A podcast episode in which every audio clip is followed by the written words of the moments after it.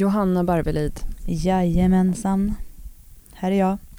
Hur, um, hur tycker du att din mentala ergonomi är på Styrkebyrån AB? Ja, den är magisk. ja, men den är fin. Jag tänkte att vi skulle prata lite om det här med mental ergonomi på, eh, som ett litet försnack idag. Eh, mental ergonomi, vad är det egentligen? Det låter ju helt helt knäppt eh, som uttryck och ergonomi är inte heller någonting som vi brukar prata så mycket om i den här podden. Men mental ergonomi är någonting som jag har tänkt på lite grann på sistone. Dels hur jag själv eh, beter mig eh, i min vardag, i min träning eh, och på jobbet. Men också eh, en bra sak som kan ge mer faktiskt mental fokus till sin träning. Och vi har ju talat en del om mental träning i podden på sistone. Och um, jag tänker, kan inte du förklara lite Johanna, vad kan till exempel mental ergonomi på jobbet innebära? Det är ju egentligen ett agerande och hur man mår, som det, som det låter egentligen, det mentala, alltså psyket och välmåendet. Och det är ju exempelvis på jobbet kan det vara så här att man, att man inte mejlar kollegor och sånt på kvällar. Eh, för, att, för att inte liksom, vad ska man säga, sp, öka på den här stressen om att kanske jag också borde mejla på kvällar, borde jag svara den här personen nu? Alltså att man skapar förutsättningar för varandra att stressa ner. Eh, att eh, mm. inte heller skicka så här, att göra mejl för nästa vecka på fredagen. Eh, för att det också skapar en stress till så här, istället för att ta det på måndagen, så här, den här veckan ska vi göra det här. Så mm. istället för att skicka det på fredagen så gör man det kanske på måndagen. Alltså det handlar väldigt mycket om att skapa en mental eh, häls, väl, väl, välmående på sin arbetsplats skulle jag säga. Ja, en typisk sån grej som jag kommer att tänka på från mitt tidigare arbetsliv också det här att man kanske inte CCar alla på alla mejl så att alla får tusen mejl hela tiden. CC-sjukan, ja, den är ju också, och det, så är det på vissa arbetsplatser och det märktes ju tydligt när när jag jobbade som konsult eh, och var inne i många olika kundprojekt. Då var det så tydligt vilka kunder som jobbade på företag där alla hela tiden CCade ja, alla. Men lite det här också att för är det någon som skickar ut ett mejl till alla, jag tror att det är så här på något sätt så tänker folk så här, åh nu ska jag visa att jag svarar. Men det är ju så helt orelevant för det är ingen som bryr sig vem som svarar. Man är ju bara intresserad av i sånt fall att svara till den personen som det gäller. Alltså det är ändå ingen som sitter och läser alla de här alla svarar-mejlen. Alla blir bara irriterade på dem. Ja, och jag hörde att till exempel Audi och Volkswagen, det är samma företag tror jag i grunden, de har en regel att de stänger av all personals e-postsystem utanför arbetstid. Mm. Så att när folk går hem på kvällen så får man inga mejl. Eh, och det är ju ett sätt som ett företag kan ta ansvar för företagets mentala ergonomi. Men hur applicerar alltså det här till träning då, tänker man ju kanske. Vad har det här med min träning att göra? Eh, men det är också någonting som jag har tänkt på mycket på sistone och det här har jag faktiskt tagit upp också med en del PT-kunder som jag har. Och det är det här att om du ska träna det, alltså ska du gå till en PT eller ska du gå på en klass eller ska du gå själv? Investera då i att ha på och avställningstid till din träning. innebär att du kommer i tid. Du kanske kommer en kvart till och med innan passet börjar så att du hinner varva ner innan du ska träna, så att du hinner kissa, så att du hinner byta om, så att du hinner ställa om mentalt till det som du ska göra nu på gymmet. Det här innebär ju att du får fokus, att du kan slappna av mer, att du kan byta mindset, att du kan släppa det som du var i precis innan, när du var kanske på jobbet eller att du har hämtat barnen eller någonting. Men det är också någonting som jag tycker är viktigt gentemot andra människor. Alltså, var inte den här personen som springer in klockan 17 när crossfit-passet börjar i gruppen, när tränaren precis har börjat dra introt. Då springer du, alltså du känner igen den här personen Johanna, springer in, säger lite så här, ursäkta, förlåt, ställer dig i gruppen, knyter, börjar knyta dina skor och packa upp din vattenflaska medan alla andra redan mm. står där och lyssnar. Och jag tror att det här påverkar jättemycket också, dels hur vi tar till oss träningspasset och även hur vi kan varva ner efter, alltså vilken återhämtning vi kan få av träningen. Alltså att börja se mer på träningen eh, som att tiden runt omkring också är en del av träningen. Så kan man mer ja, men just fokusera. Därför att det är både stressigt för folk runt omkring att ha den här personen som rusar in med andan i halsen och som jag har sagt eh, till flera PT-kunder genom åren, du får ändå inte ut det som du behöver få ut av den här träningen om det är så pass stressigt runt omkring för dig att du inte ens hinner gå på toaletten innan passet Nej. börjar. Och det är också så respekt mot alla runt om och framförallt den som ska hålla i passet. Eh, så är det också, för mm. den har ju investerat i sin tid på det här och gör det bra för alla. Eh, men absolut för dig själv också.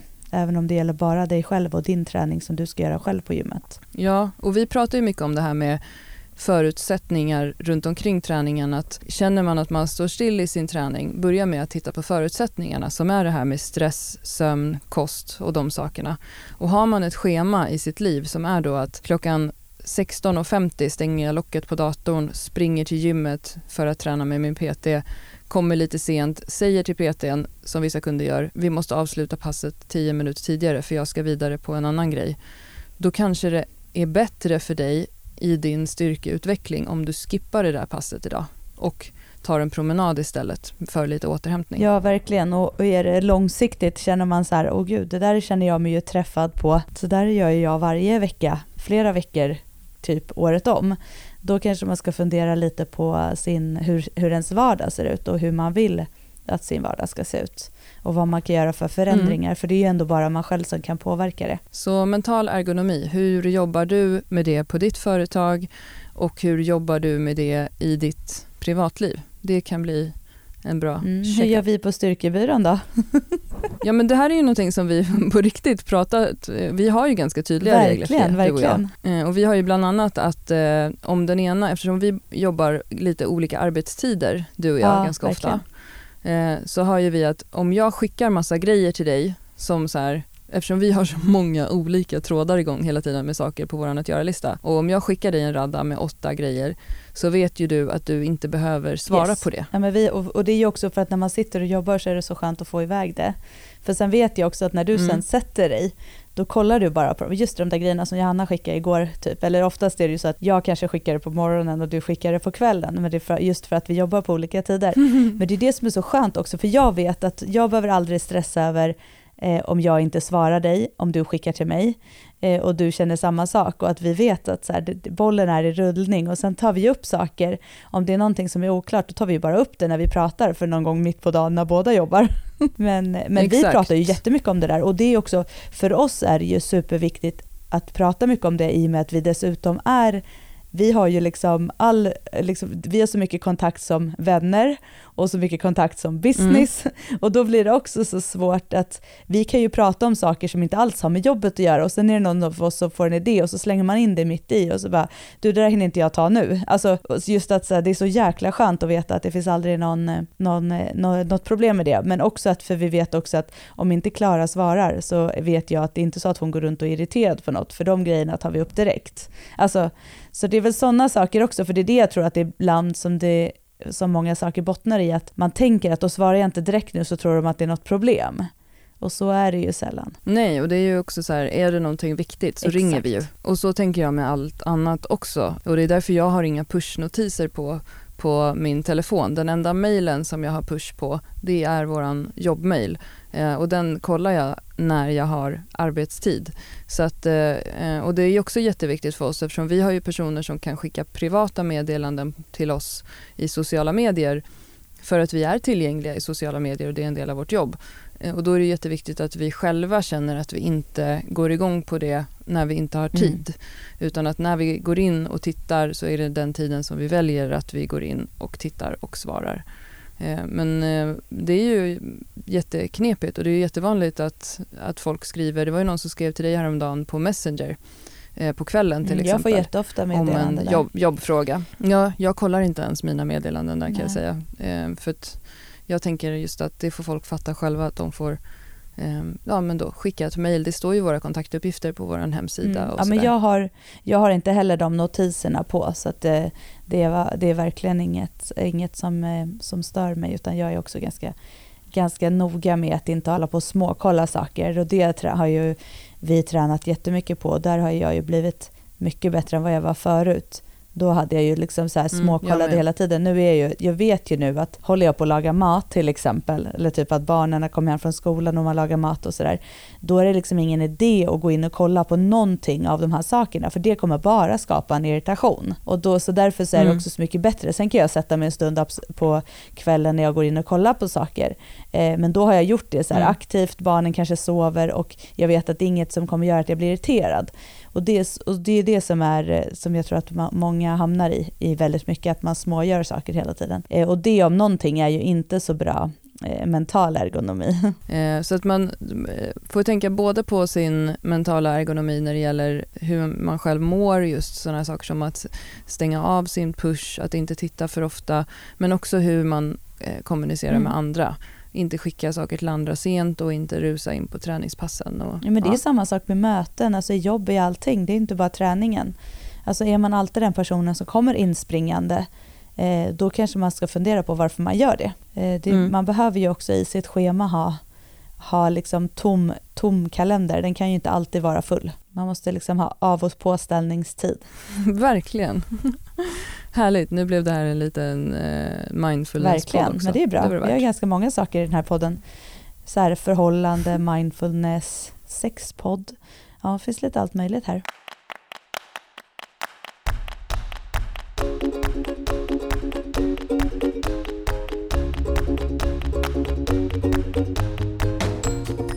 Johanna, idag tänkte jag att vi skulle prata lite om återhämtning eller man kan kalla det för deload eh, eller man kan kalla det bara att lyssna på kroppen efter en toppning. Det är ju så att i vårt träningsprogram som man kan följa varje vecka eh, och prenumerera på om man vill, Team Styrkebyrån, så går vi nu in i en kommande maxningsperiod. För nu har vi faktiskt tillsammans, de som var med från början har kört i tre månader. Och de som inte varit med från början kommer att hänga på ändå eftersom vi har ett speciellt upplägg efter dagsform för hur man kan haka på ett program oavsett när man börjar så kan man eh, komma in i programmet. Eh, och vi gjorde en liten check-up i gruppen nyligen om hur folk tycker om träningen just nu.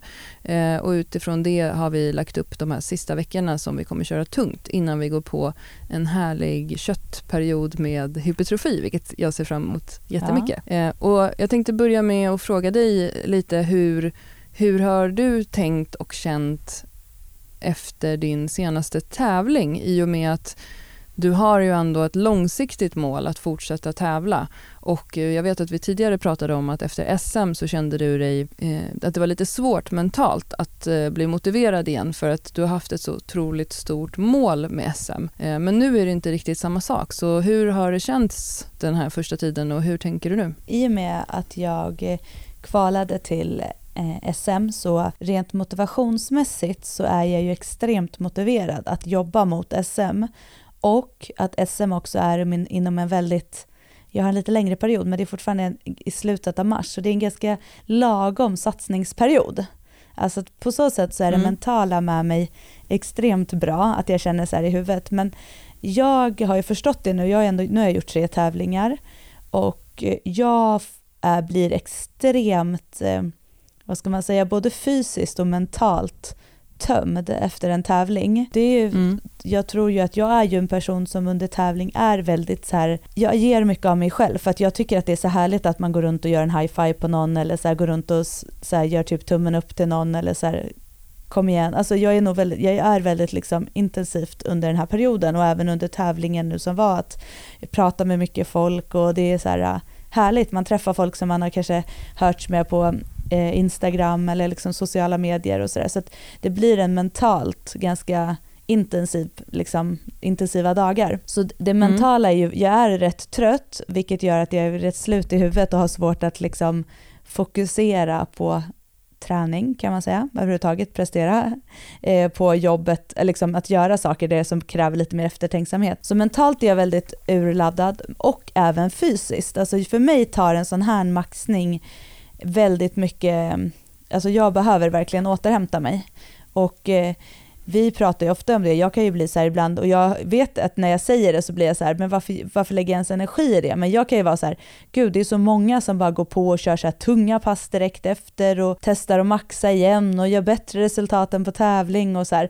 Och så blir jag så här, gud, är det, vad borde jag inte också ha mer energi? Eh, så även fast jag håller på med det här och coachar i det här och vet exakt vad jag skulle säga till mina kunder så är det alltid så svårt att, att se på det till sig själv. Men jag är extremt behov av att verkligen ta det jättelugnt. Jag gjorde ju mitt första pass, pass efter tävlingen, gjorde jag på torsdagen och det är ju för mig ganska tidigt. Ja, men då hade jag också ett, ett teknikträningspass med min coach för att hon var i Stockholmsområdet. Så att det var ju också så, hade hon inte varit där hade jag nog förmodligen inte tränat på hela den veckan. Däremot så gick jag lite promenader och sånt. Men så jag har ett extremt behov av att verkligen få ladda om för att för mig, det själva toppningen som sker innan tävlingen, det är, nog, det är ju den som gör att jag ligger, dels ligger man hela tiden på ett extremt fokus, varenda repetition, varenda pass, hela tiden varenda sats, sätt är man så himla fokuserad och vill göra det så jäkla bra som det bara går.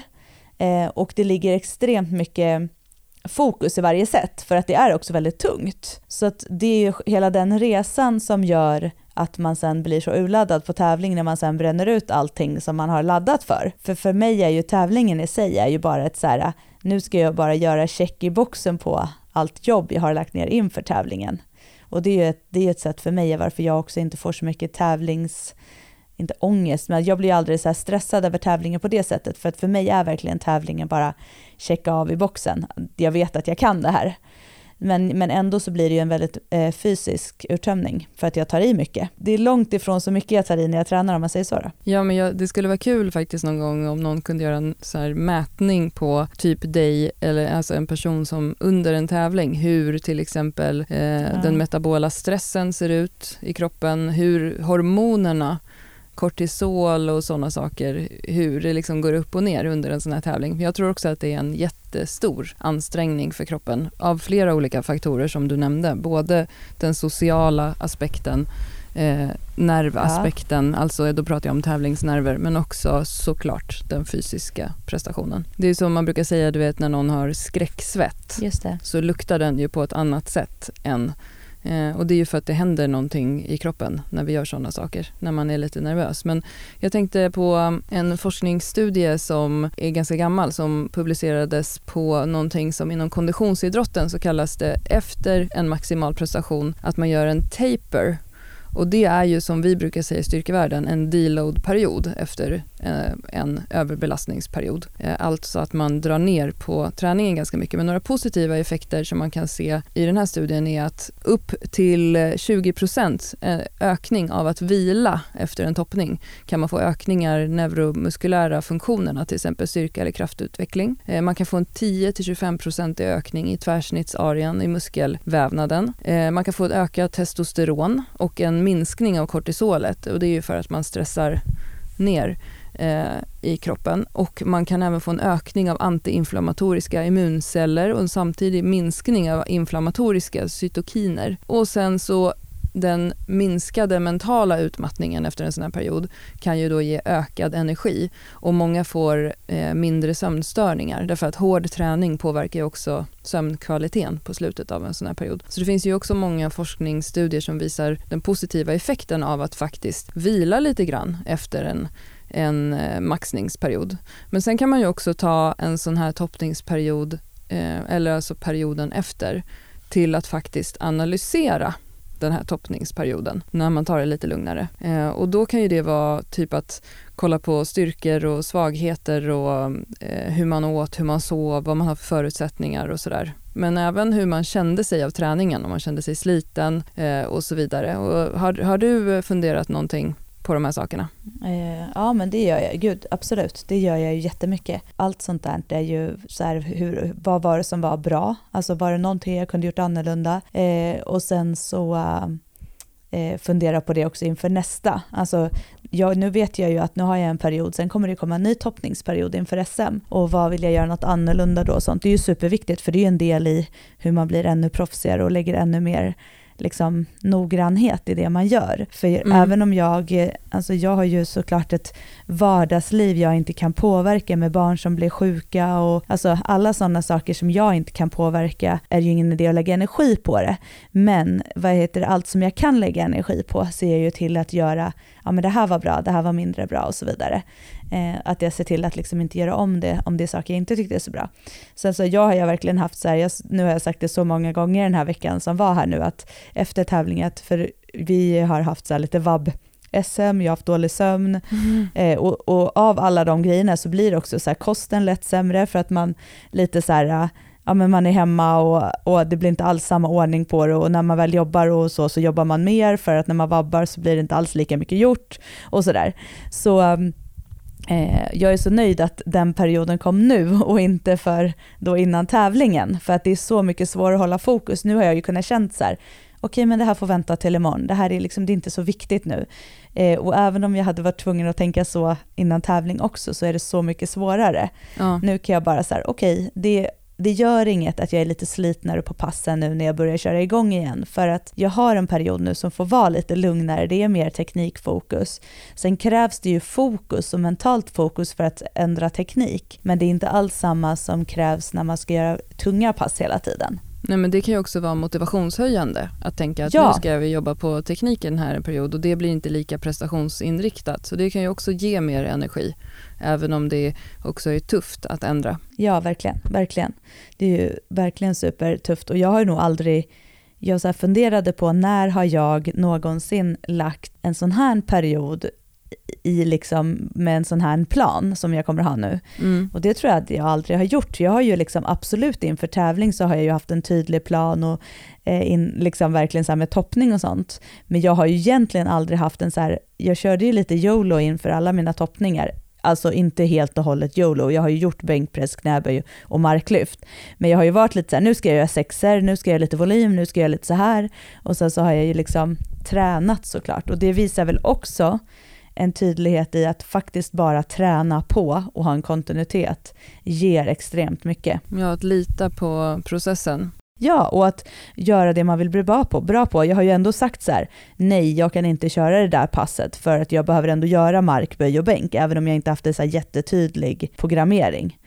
Eh, men nu har jag ju verkligen det och nu lägger jag fokus på teknik och det finns liksom en tydlig plan i att jobba med mina svagheter. Ja, det är jätteroligt, det känns jättemotiverande. Så och då blir man alltid lite extra pepp i sådana här vabbsvackor, att få så här, nu vill jag bara ha en vanlig vardag.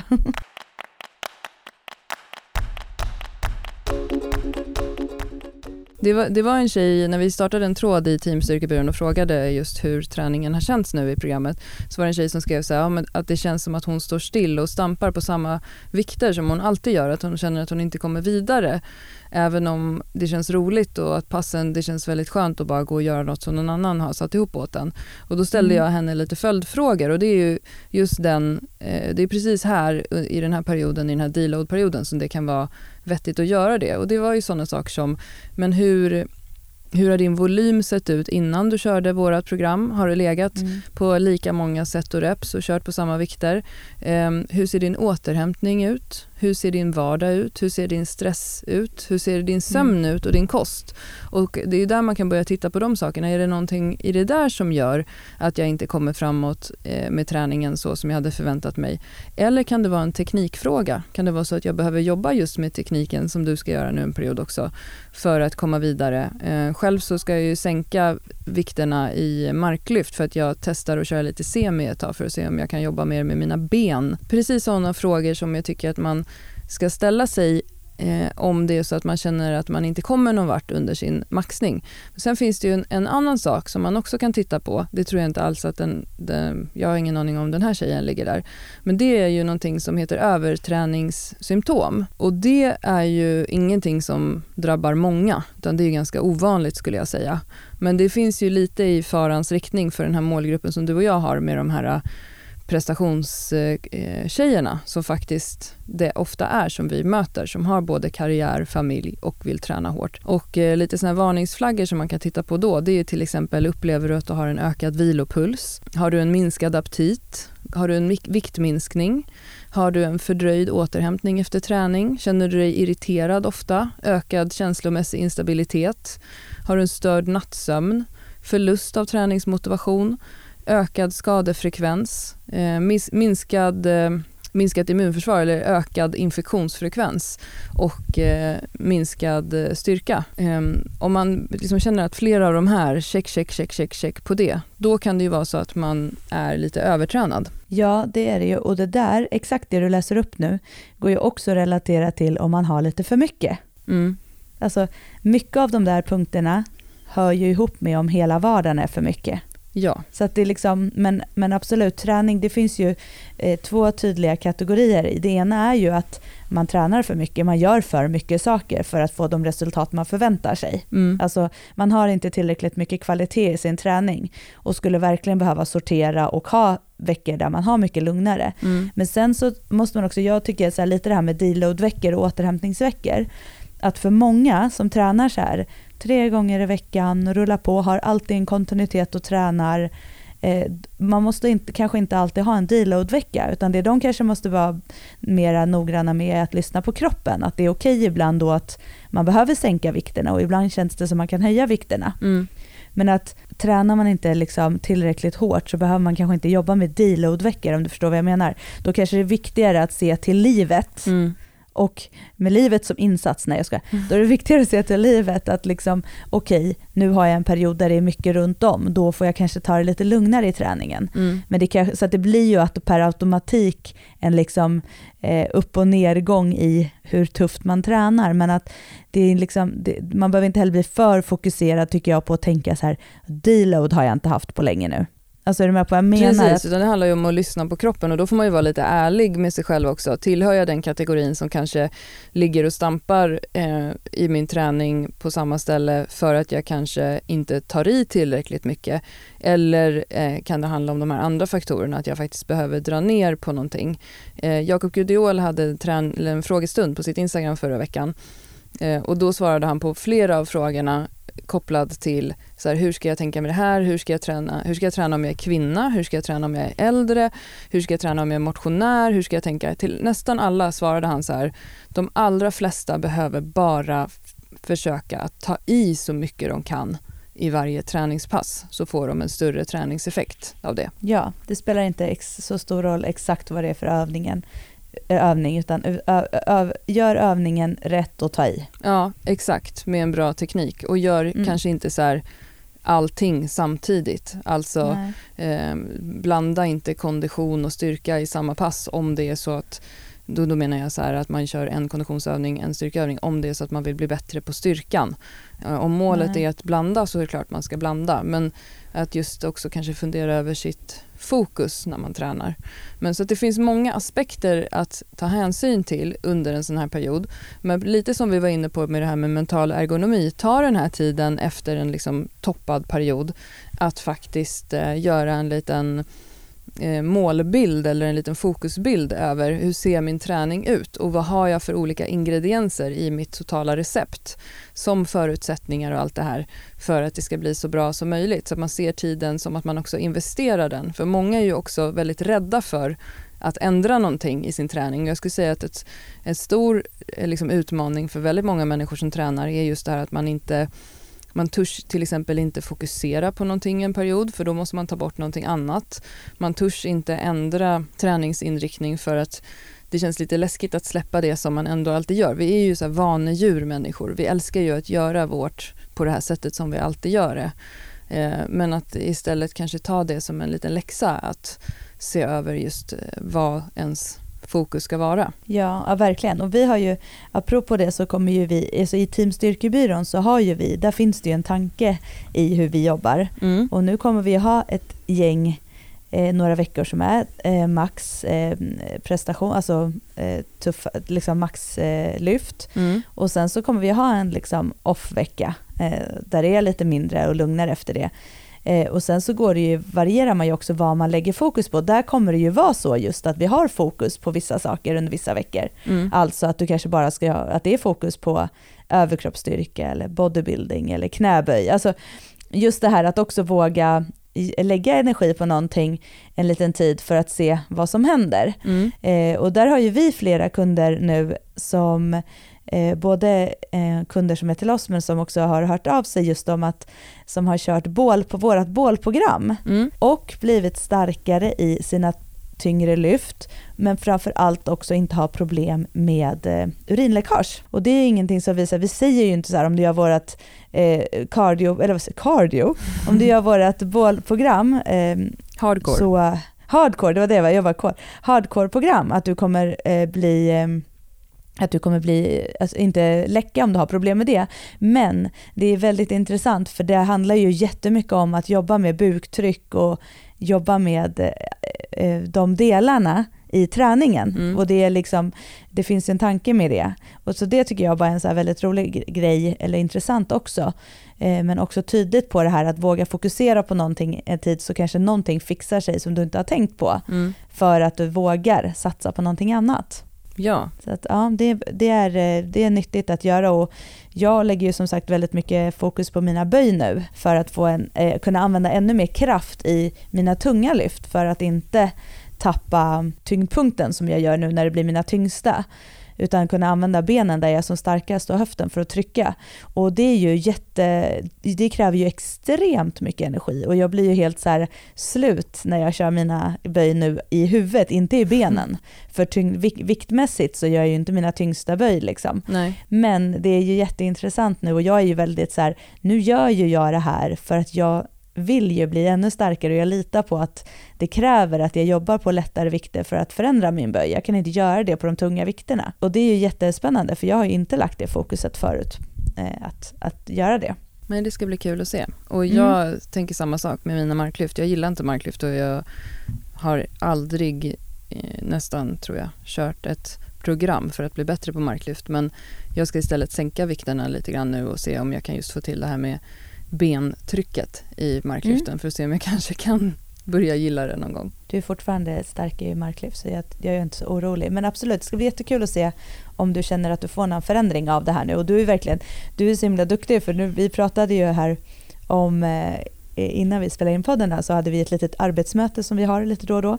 Och så satt vi och gick igenom just kommande veckor för Team Styrkebyrån, Mm. detaljer.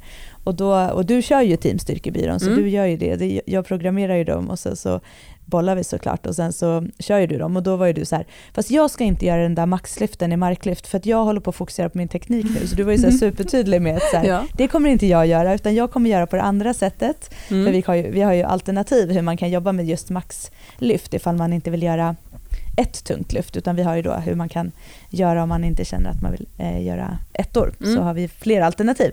Men just att du var så tydlig med det och att du bara nu lägger jag faktiskt den här tiden och ska fokusera på det. Nu kan inte jag bara ändra det här Nej, på två veckor. så det var ju Exakt. bra. ja. Moget. Grymt. Ja det var jäkligt moget. Men det ska bli jättekul att se vad som händer och om vi får några ökade träningsmax i Team Styrkebyrån Mm. efter den här perioden och eh, höra vad folk eh, tycker om det upplägget. Vi har ju lagt upp det lite som en tävlingstoppning. Alltså att, Ja. man, att man går in och gör sina ingångslyft veckan innan och sen så eh, vilar man lite grann som inför en tävling och sen så får man maxa. Mm, det ska bli jätteroligt. Jätteroligt! Men eh, grymt. Jag tycker vi har sammanfattat det här bra. Eh, vi har eh, skällt lite på folk som vanligt och sagt att de ska sluta hålla på och bli mer eh, mentalt ergonoma i hela sitt liv och lyssna på kroppen. Mm, det är väl jättebra. Mm. Ha det så bra då. Kram på dig. Kram, hej.